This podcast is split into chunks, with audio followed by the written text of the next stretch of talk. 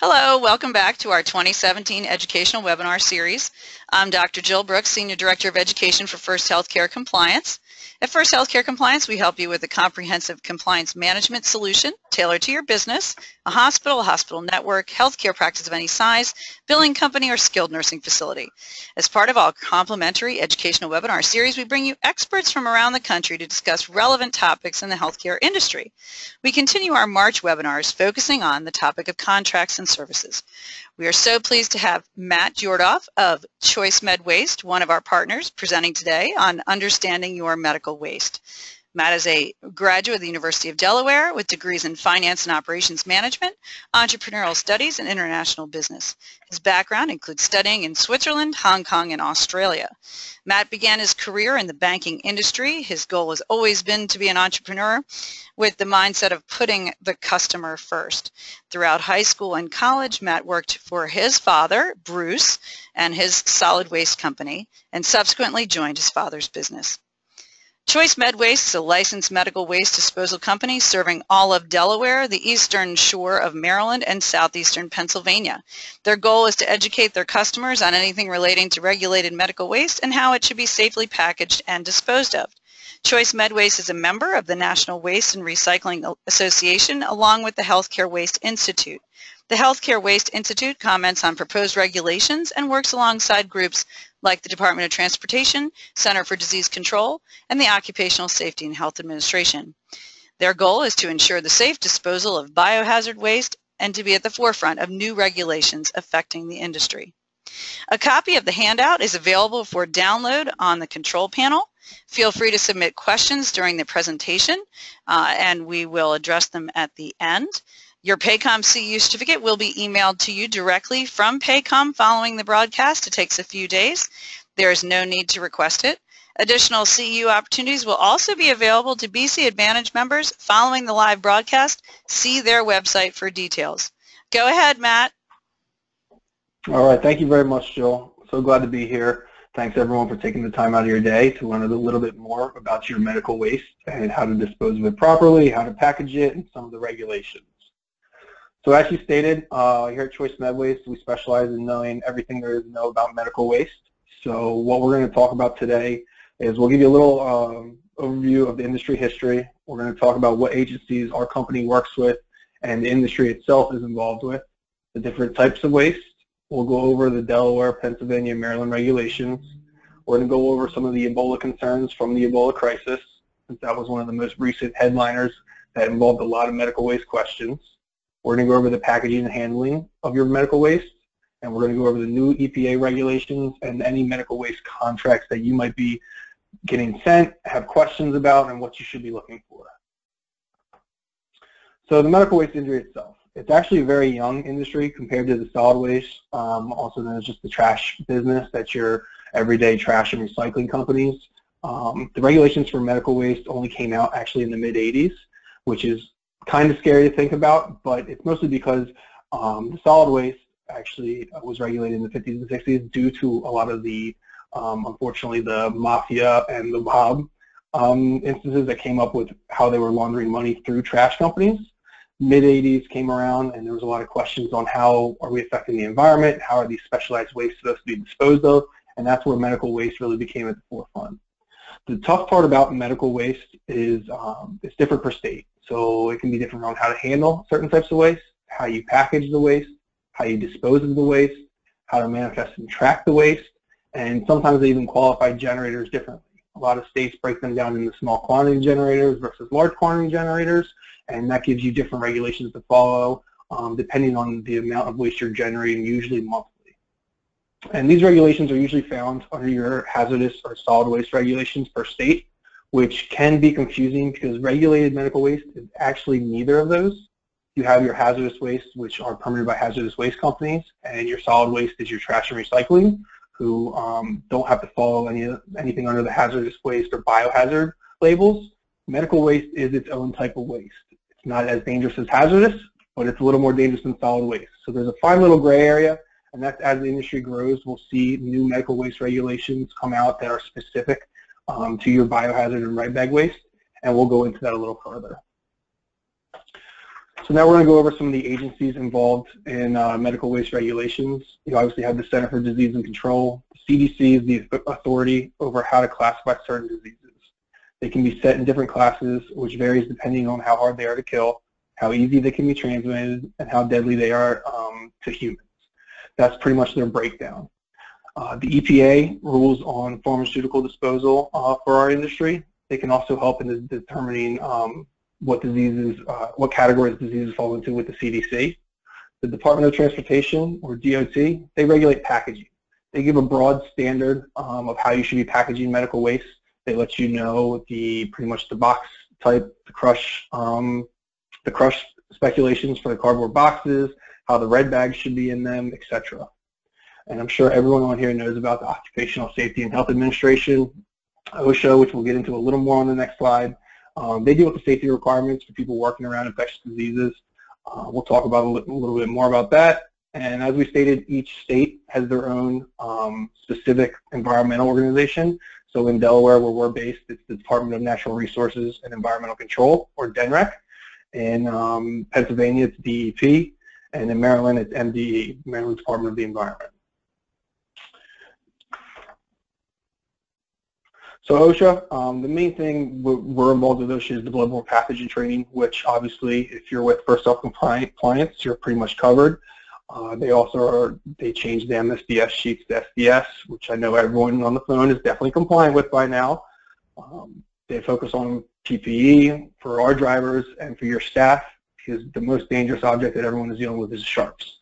Uh, getting exposed to needles, making sure they're in the right packaging and making sure they're handled correctly is probably the most hot topic when we speak to clients. So we're going to do a quick poll real quick. Um, it should pop up on your screen asking about if you know the types of waste that we're going to get into, do you know exactly what types of waste you're generating? And I'll give everyone a few minutes to respond on that.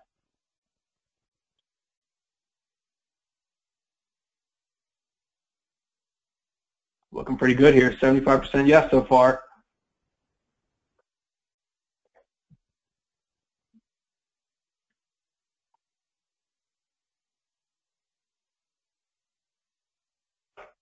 All right, so this is pretty good. We have an, over above 80% of people know what they're generating. We have a little bit around 14% that's saying maybe they know what they're generating, and around 6 to 8% that are saying they're not exactly sure what they're generating.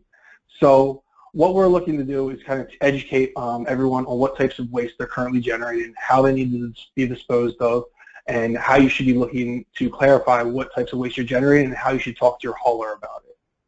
So these are the main types of waste that we deal with with uh, healthcare providers. We're going to go into each one, but first we're going to see how each one should be disposed of. So everything in red must be incinerated in most states. As I said, each state has specific regulations um, that can uh, basically break down even further. Hey, you know what? We don't we accept autoclaving certain waste in this state, but the next state might say no, this all needs to be incinerated. Um, the majority of states, the pathological chemotherapy, non-hazardous pharmaceuticals, hazardous pharmaceuticals, controlled controlled substances, and hazardous materials, we're all going to be incinerated. That's going to be the main disposal method for all of them.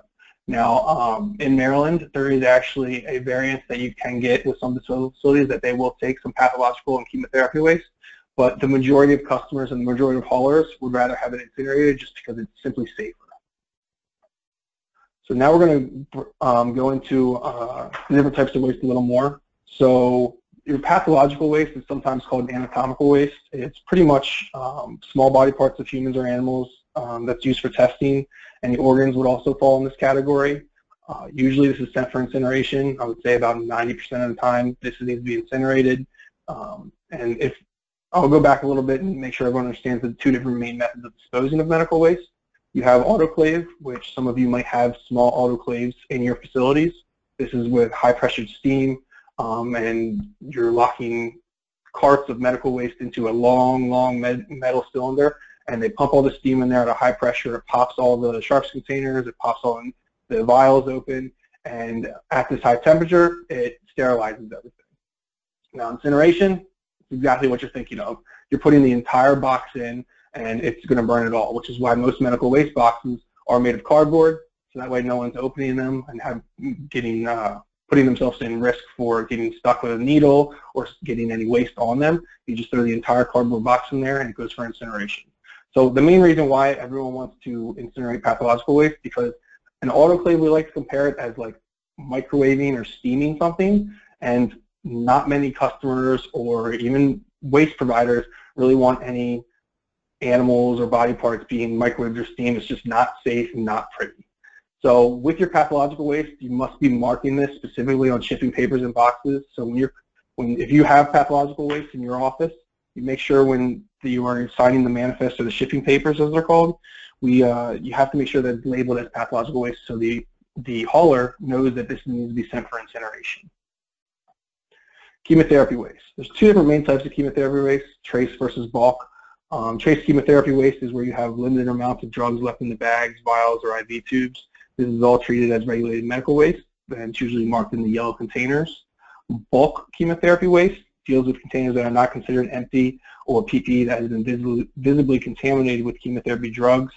If you have full bags or containers of chemotherapy drugs, usually they can be taken back by your manufacturers and reused. This way you don't have to dispose of them as hazardous waste. There's a certain limit once you get into bulk chemotherapy drugs that it does become a hazardous substance. And this all applies to Pennsylvania, Delaware, and Maryland that uh, usually these are, these are all required for incineration. That's what most customers and haulers are doing. As I stated, Maryland does have a variance for their autoclave to uh, take trace chemotherapy in it, um, but most haulers are going to incinerate it. So regulated medical waste. There's about 20 different names for this. Um, it's also known as infectious waste, just medical waste, biological waste, red bag waste, hospital waste, standard medical waste. So a lot of different names for it. But um, this is what most customers are generating. Uh, this is what you see in the red bags in the offices. This is most of your sharps, anything covered in blood or possible infectious diseases. Um, most common uh, RMW, as we call it, is your sharps containers. Non-hazardous pharmaceuticals. This is a little bit of a gray area that the EPA is trying to um, firm up, but the majority of medications fall into this category. Currently, everything of this must be incinerated in Delaware. Most customers that are generating any pharmaceutical waste um, are going to ask for it to be incinerated as well. However, states like Pennsylvania, technically pharmaceutical waste is not considered a medical waste or even a hazardous substance. So by technical, technically speaking, the laws in Pennsylvania, you could actually landfill this waste just like normal trash. Now, I would not recommend that for anyone's practice because if these pharmaceuticals somehow making into a water system, somehow someone gets the wrong hands of them, you're still going to be liable for them. So incineration is the best, best method of this. Autoclaving pharmaceuticals really doesn't do anything. You're steaming pills and liquid for 40 to minutes to an hour depending on the temperatures and it's not really breaking them down. Incineration is the main method of breaking them fully. Um, if non-hazardous pharmaceuticals are being placed in a medical waste box, then all of it must be incinerated. It needs to be treated as the most um, you can call it most hazardous substance, even though it's not considered a hazardous waste. The more, the more dangerous the item is, the whole box needs to be treated as that. Most companies are going to make you separate your pharmaceuticals from your regulated medical waste. This is because incineration rates cost a lot more than just your um, autoclave waste. So uh, in order to keep costs down for you, your hauler will most likely be asking you, hey, can you separate your pharmaceuticals into a different container? You might fill that up once, twice, three times a year, while you might have medical waste pickups every week or every every four weeks, every quarter. This will save you money, it saves your hauler money, puts everyone on the same page. Now we have our hazardous pharmaceuticals. And unfortunately, there's no permanent list of all the hazardous pharmaceuticals. There is a couple lists out there that list what falls under um, the Resource Conservation Recovery Act, also known as RCRA. But the best way to tell if um, pharmaceutical is hazardous or not is usually to look at the SDS sheet. If you look at your SDS sheet and you look into the transportation section, it can either have a specific hazardous classification that it needs to follow or specific DOT numbers that it has to be transported under.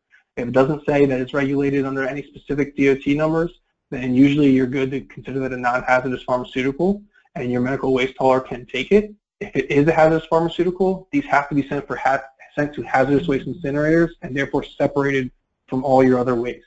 It also needs to be hauled by someone with a special uh, permit to handle hazardous waste materials. The hazardous waste incinerators actually burn at higher temperatures, so they're taking care of a little more um, hard to kill uh, substances. So that's why there's different regulations for those hazardous waste incinerators, incinerators besides medical waste incinerators. And unfortunately, the hazardous disposal side of things is super, super expensive. So the, the goal is to eliminate a lot of your hazardous waste. And uh, some of that we'll talk about in the exception processes that we'll talk about what waste could not be considered hazardous um, if it's not in your practice. So controlled substances. These are narcotics controlled by and monitored by the DEA. Um, there's only very few companies that handle this type of waste. And if your one of your practices is handling DEA controlled substances, you should be registered with the DEA in order to generate or handle these um, items. The most easiest way to dispose of them is there are mailback programs out there, which we can refer you to, or you can ask your local hauler what they're using of. Um, but the easiest way is to get one of the mailback programs and identify exactly what types of controlled substance you have or are disposing of. The hardest part is nailing down the exact amounts which you're disposing of. Because when you're mailing these out, it has to be very specific to how many of, the, of this drug, how many of that drug. So when the company gets it and brings it back, they know which how much they're supposed to be tracking and if any if there was any diversion from when you sent it to when they're getting it.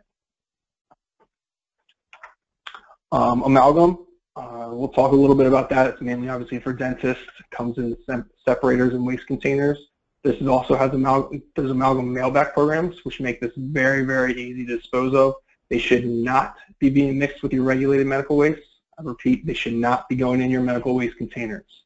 The metal components are actually captured and they're reused in the industry while the mercury is safely kept out of the environment. Um, we can always refer you to um, our company, Medentex, that we use uh, for all of our dentists, and they're very, very easy to use, and you can actually get cheaper prices through most haulers because uh, we get um, kind of their manufactured deals instead of their um, consumer prices. So you might be actually be able to save money if you ask your hauler, hey, can you partner with an amalgam disposal company like we have, and we'll get you better prices on these mailback containers for uh, any dentist that needs to dispose of their amalgams, their teeth with amalgam on them, anything like that they take care of. So now we're getting into the hazardous materials. Infectious waste is not hazardous waste. I know it has the biohazard symbol on everything, but it is not considered a hazardous waste.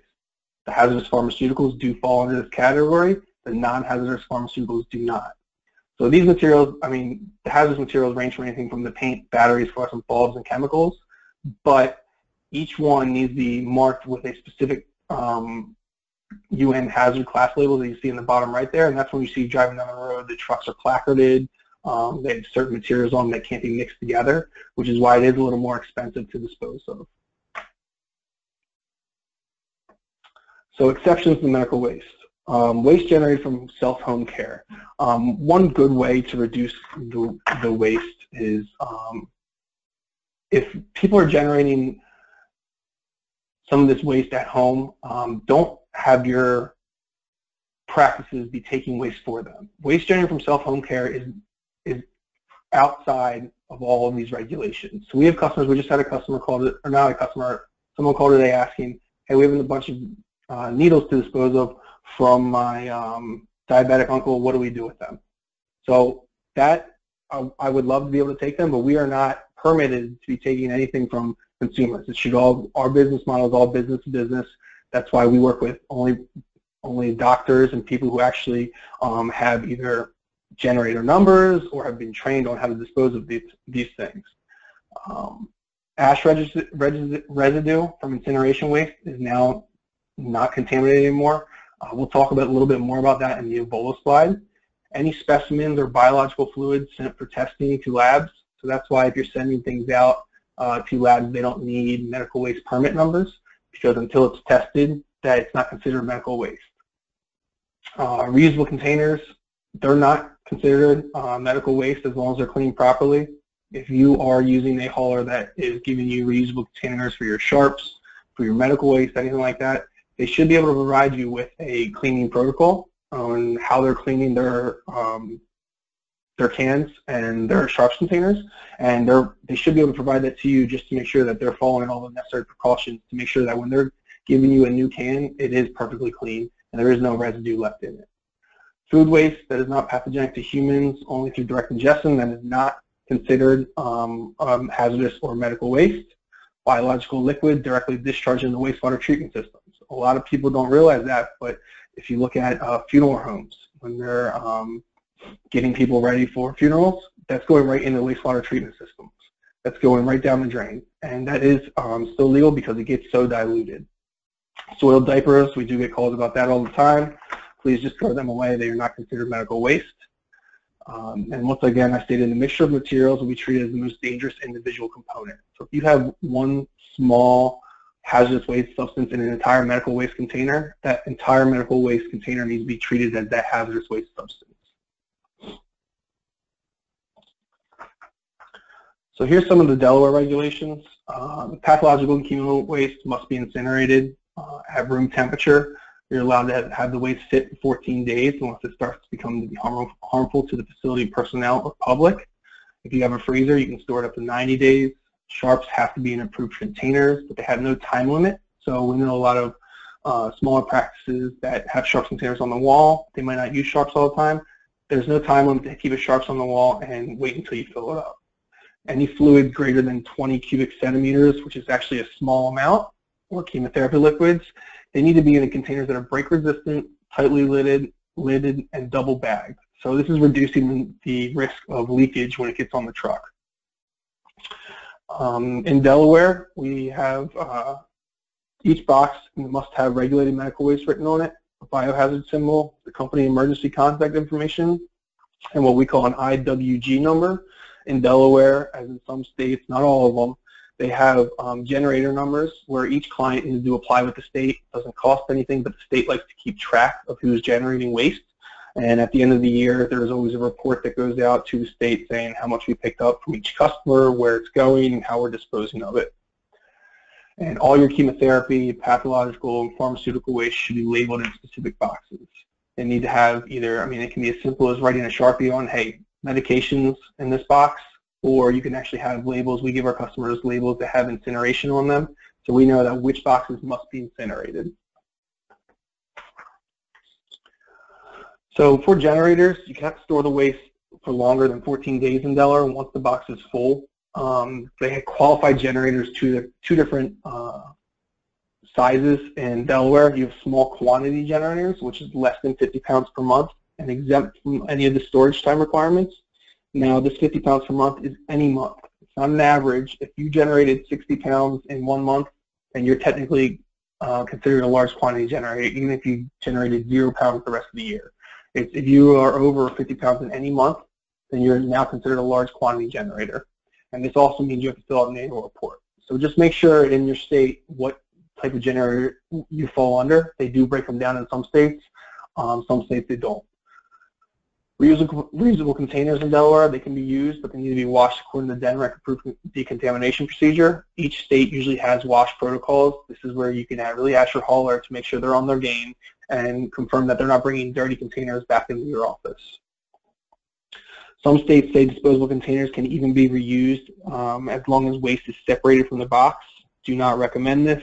Um, some states just say, hey, this is clean as long as we look in there and there's no remaining residue.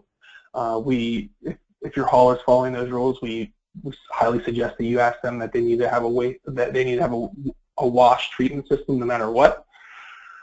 Um, in Delaware, they should have a separate storage area. We like to tell this for most of our um, customers that you should be storing your waste in a separate area in a closet um, outside of the patient's view, uh, outside of patient rooms. And in Delaware, there is actually a law that it needs to have a separate room with a biohazard symbol on it. Transporters need to have a Delaware waste permit and proper insurance. Uh, this also is great for protection for you. If you if you have a hauler that is a local hauler and you're a little hesitant to go with the smaller guy rather than the national company, ask, hey, can I see your permits? Hey, can I see your insurance? Can you give me a certificate of insurance? We have customers ask us that probably once a month. It's no problem at all. It's not insulting. We're happy to provide it. We want to give you the least amount of stress as possible. And all generators should have shipping papers filled out for each pickup. You should be keeping them for three years at a minimum It's going to identify how much waste they picked up, the types of waste they picked up. It's going to identify the transporter picking it up. It's also going to identify where the, the disposal facility is and their contact information. It'll have the dates and it'll have the signatures. You must have a signature and a printed version of the name. It needs to have both on there. So let's move into the Pennsylvania regulations. Um, pathological and chemotherapy waste must be incinerated. 72 hours in Pennsylvania. So as you can see, it's quite different from the 14 days in Delaware. So um, you only have three days uh, unless it starts to smell or attract bugs, and it's got to be done that day.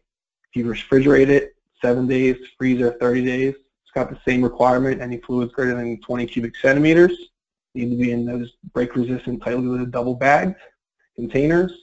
Um, it's got the same requirements for the box, regulated medical waste, biohazard symbol, date package, and generator details on the box. Chemotherapy should only be labeled, and it should be um, in the yellow containers. So for generators, um, you actually cannot store uh, waste longer than 30 days once the box is full MPA. Reusable containers can also be used in the state, but need to be washed according to the pre-approved decontamination procedures. Uh, again, disposable containers could be reused if the waste is separated from the box. We still do not recommend that. In Pennsylvania, there's also a random regulation in there that you should not be using any chutes to dispose of your regulated medical waste. So if your suite is on the floor, and we have not seen this yet, but I guess it happened at one point, you should not be using garbage chutes to throw your sharps container or the medical waste um, red bags down into a larger medical waste container. Obviously, the sharps containers can pop open, sharps will be exposed, and it provides a risk for the hauler and anybody um, in maintenance of the facility that's working down there. Transporters must have the EPA waste permit and proper insurance, same thing. And all generators must have the exact same shipping papers filled out. And this is when it kind of varies because Maryland regula regulations, um, there's not much in there, unfortunately, and I'm sure that'll be changing soon. But it tells you to keep records of the shipping papers for three years, the transporter should have special, special permits from the Maryland Department of the Environment. And most of the regulations actually focus on classifying the waste types and transporter disposal facilities. Um, so they're, they're heavily regulated on autoclaves. There's an incinerator down in Maryland and Baltimore that most of the East Coast uses. And that's where a lot of the regulations come into play. The generators actually don't have many regulations to follow.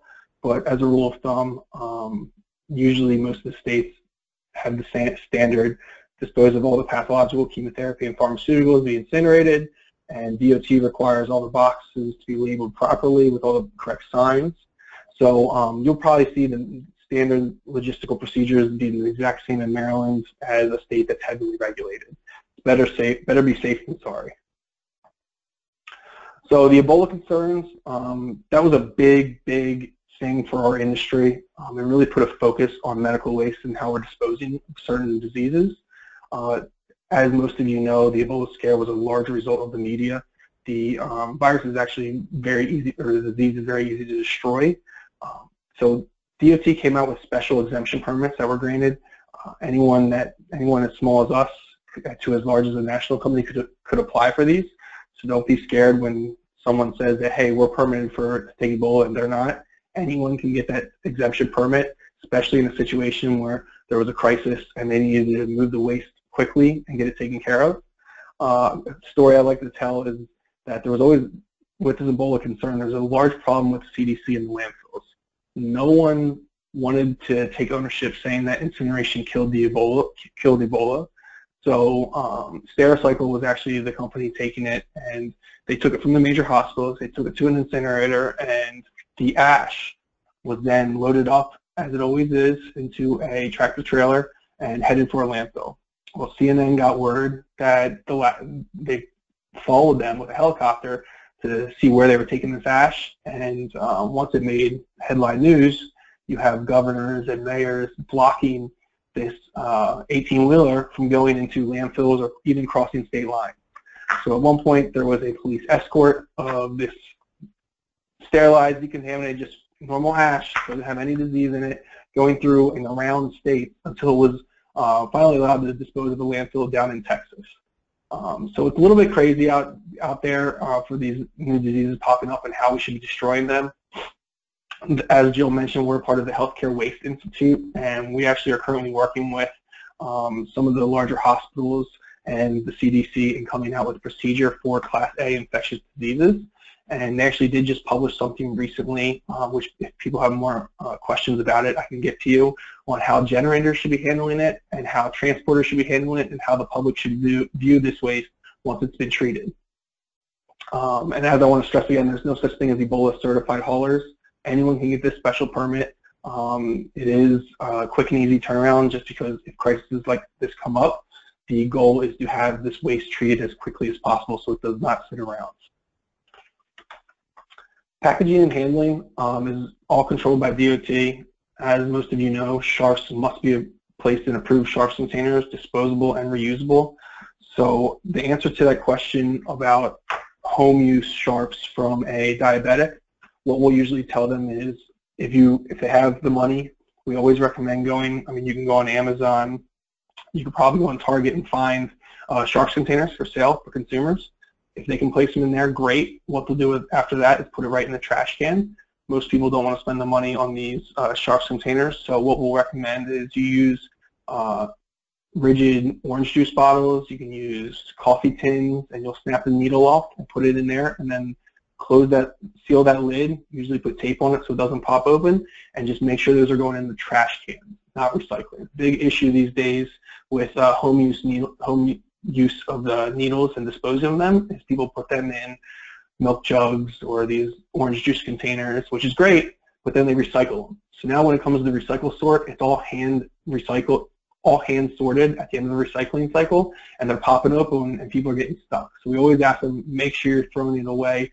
Do not recycle it once you um, have your needles in one of these tin cans or orange juice bottles or any other plastic rigid container that has a lid on it.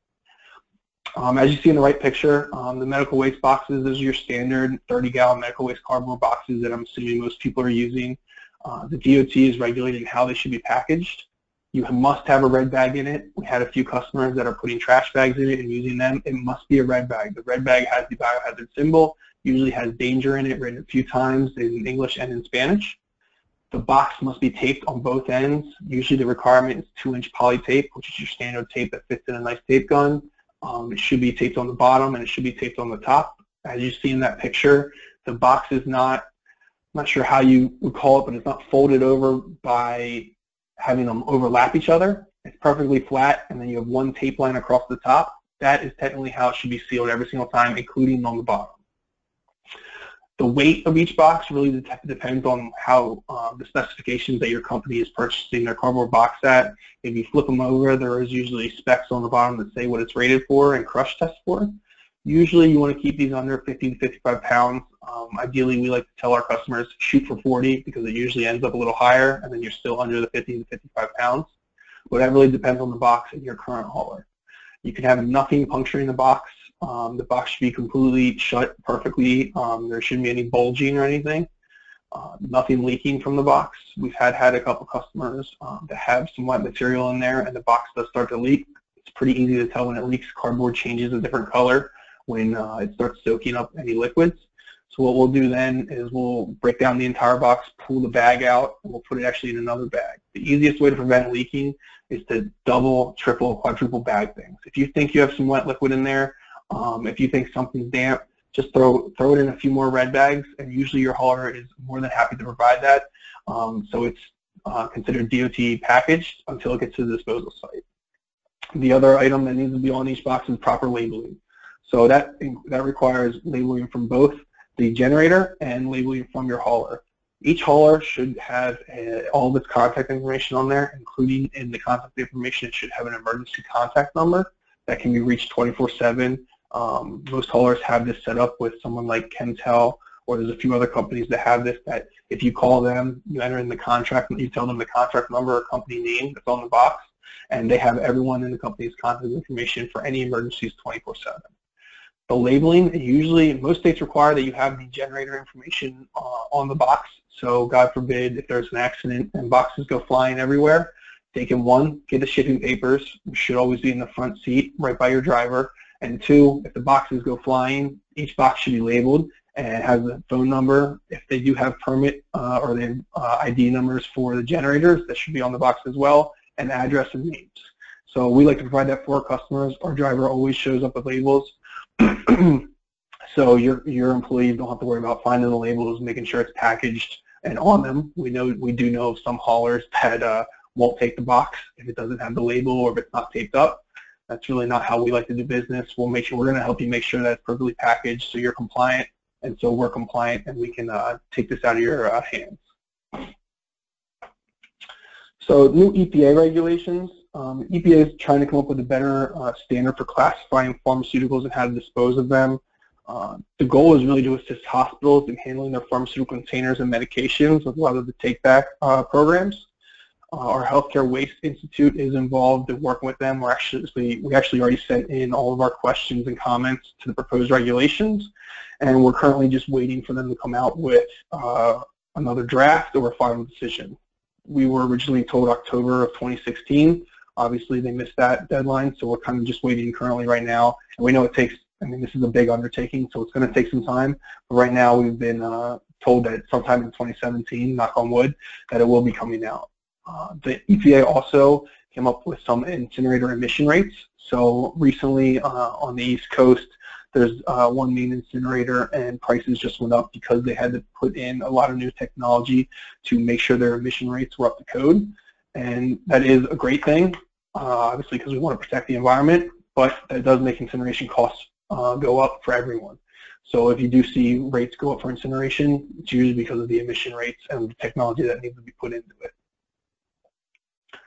So this is always the uh, big uh, topic when you speak to customers. Uh, what should they what should they be looking for for medical waste contracts? What is good? What is bad? What are some red flags? So um, one thing you really need to look out for with your contracts, and this is, doesn't go with just medical waste, it goes with any vendor you're working with.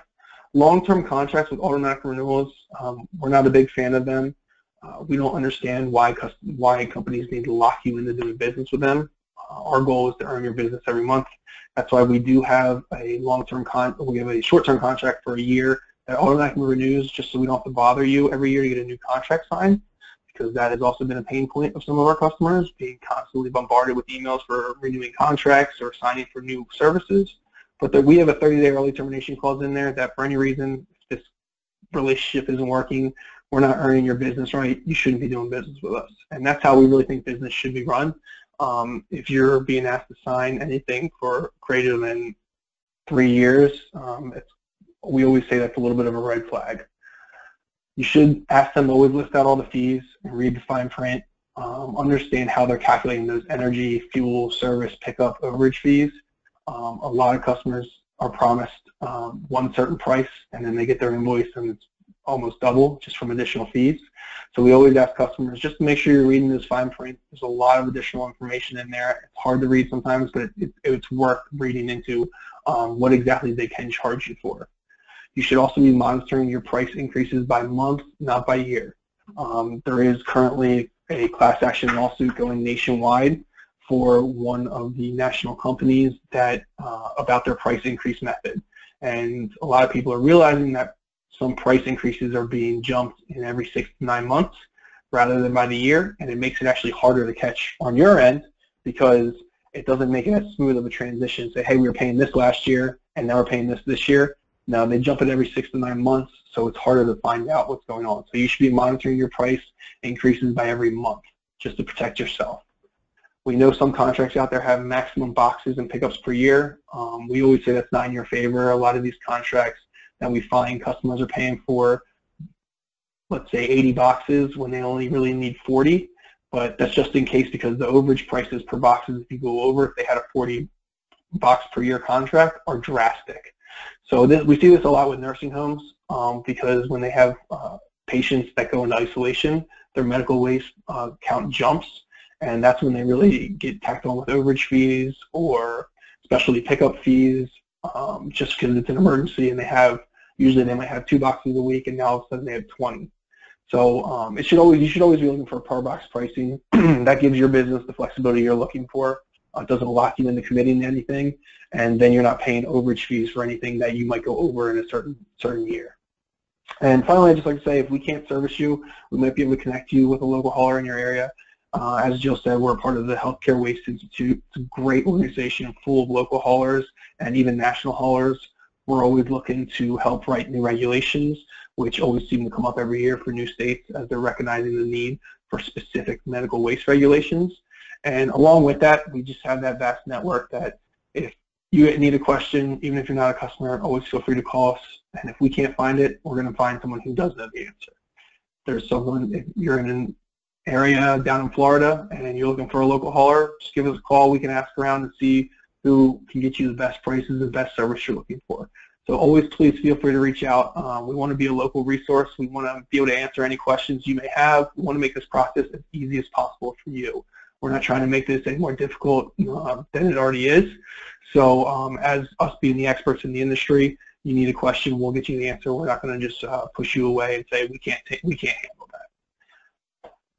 So I really appreciate everyone's time. Um, if you do have any questions, here's all my contact information. Uh, I think Jill is going to see if we have any questions from the dashboard. Yep, Matt, um, question on how should barium and other contrast materials be disposed of and are these supposed to be incinerated? How should what materials? Barium and other contrast materials be disposed of. I'll have to look barium up by itself. I don't know off the top of my head. Is that a uh, pharmaceutical? Yes, used in GI procedures, um,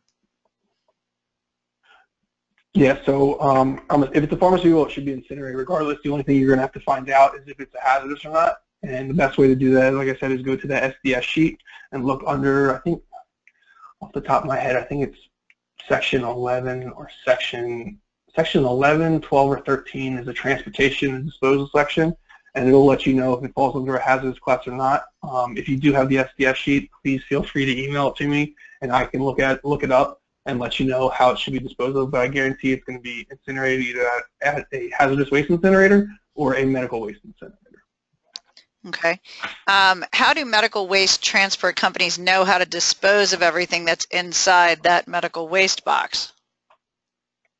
So that's a question we get a lot, and by law, we cannot we cannot look in the box and sort through everything, nor do we really want our employees doing that, obviously because of the risk. But what you're signing when you sign those shipping papers, and when it goes down as, all right, we picked up one box of regulated medical waste, there's a little clause in there that says, I hereby authorize that everything stated above is accurate to the best of my knowledge, and that's what we're generating. So we're trusting you to say that in this entire box is only regulated medical waste. So it's really um, a trust factor between the hauler and the generator, and that's when you really need to ask to make sure you know what types of waste you're generating and make sure it's being labeled properly on these shipping papers. If you do have questions about that, you should be working with your hauler or you can even email me and I can help you out and find out what exactly you're disposing of and how it should be um, separated and and um, hauled out differently. And that's that's the interesting part about this industry is although we're taking this off your hands, um, technically the responsibility from cradle to grave is still yours. So if for some reason you get to, we, we bring a box of yours to an autoclave and they somehow notice that it's full of pharmaceuticals, because your name is still in that box, they're going to contact your hauler, who is then going to contact you with X amount of fees that stating that this this box was not packaged with the correct material that you stated it was on the shipping paper. So um, when you have your uh, either your office manager, your employees, your staff sign, make sure they understand what they're signing for. They're signing to make sure that, hey, we're generating this type of waste and it should be labeled as that on the manifest. How can I be sure that the, the transporter is disposing of my medical waste according to state, federal, and local laws? And what you should be looking for is, obviously you can ask questions of where they're taking the waste. Um, they should have a disposal site on hand that they have a contract with, either one that's an autoclave, and then they're separating the incineration waste to a different incinerator or directly to an incinerator. Um, and this kind of falls into the fact that um, that I spoke about a little earlier. You can look up the certificate of insurance with them, ask them for a certificate of insurance. They're not going to get insurance unless they unless unless they've proven that they have a disposal facility contracted to take whatever they're picking up. So um, always feel free to ask questions. The same thing with the permits. Um, we have customers, hey, can you send us your copy of your Delaware and Pennsylvania permit just for our records? not a problem at all. I cannot get a permit in any state without letting them know, hey, these are the disposal facilities I'm going to take it up to. I even have to have a backup disposal facility if for any reason one uh, one facility goes down or hey, they decide to stop taking my waste for some reason or they get backed up. So um, basically, I would say the two main um, safety uh, precautions you should take is looking up, asking them for their permit number and certificate of insurance. And if they have if they have both of those, then you should be covered and uh, trust that they're disposing of it properly. Uh, how do you differentiate between what goes in the red bag versus regular trash? For example, a blood-soaked Band-Aid versus a blood-soaked 4x4 gauze? So that's a tough question. Um, there is a little gray area there, but the definition of regulated medical waste is anything that could be potentially infectious. And if it's the debate between, hey, should a Band-Aid go in there or should some gauze go in there, we usually like to tell our clients, you should be putting it in there. It's not going to take up much space. So we always tell them to be safe, safer than, better to be safe than sorry.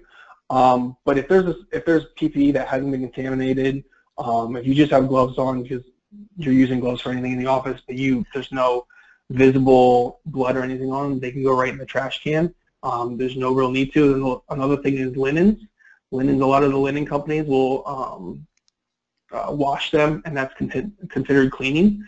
So you can work with a linen company. Um, all those do not have to go in the medical waste uh, bins all the time. If it's obviously super contaminated with, I don't know, a lot of nursing homes have to throw away entire bed, bed sheets if they're in isolation. Uh, we recommend, obviously, better safe than sorry to dispose of that in the medical waste box. And if you ever have specific questions, always reach out to your hauler and say, listen, I have this, doesn't really need to go in the medical waste or not. The, goal for the hauler is to educate you on what types of waste should be entering the box. Um, that's always what we felt as our primary focus. And if we educate you, you'll understand that, all right, this needs to go in, this might not, and it's a kind of give and take relationship for both sides. Is pulverization an acceptable alternative to incineration? So what, this has been another hot topic um, along with our Healthcare Waste Institute. I don't exactly know what pulverization is at the moment, but I'm assuming it's along the lines of the carbonizers out there.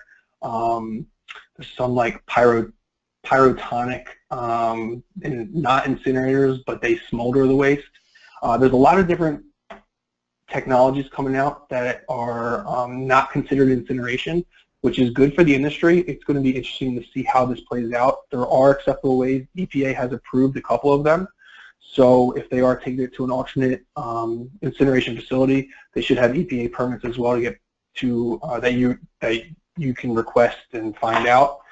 But this is going to be a big change for for our industry. Uh, incineration rates are always going up. There's not too many incinerators left in the entire country it's almost impossible to get an incinerator permitted just because of the emission uh, for the environment, and they're really expensive to run.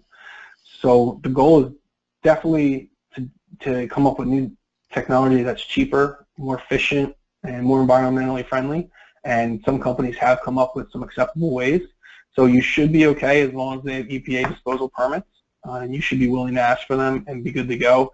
Um, I don't know anything specifically about the pulverizer um, offhand, but this, these new alternate technologies, we're as an industry happy to hopefully get a few of them up and running because that alleviates the pressure of the incinerators having to take so much waste and putting so many emissions into the environment. Okay, great. Matt, thank you very much. Uh, please use Matt's contact information on the screen for any questions, any further questions. Uh, and if you send them to us, we will forward them on to him. Your Paycom CU certificates will be emailed automatically to you from Paycom. You do not need to request it. Please join us again tomorrow for another educational webinar uh, at noon Eastern Standard Time, Cybersecurity Double Jeopardy, HIPAA and State Encryption Requirements with Todd Sexton of Identilect Technologies. You can register for this webinar and also request a demo of our compliance solution on our website at 1sthcc.com or call us at 888-543-4778. Thank you very much and have a great day.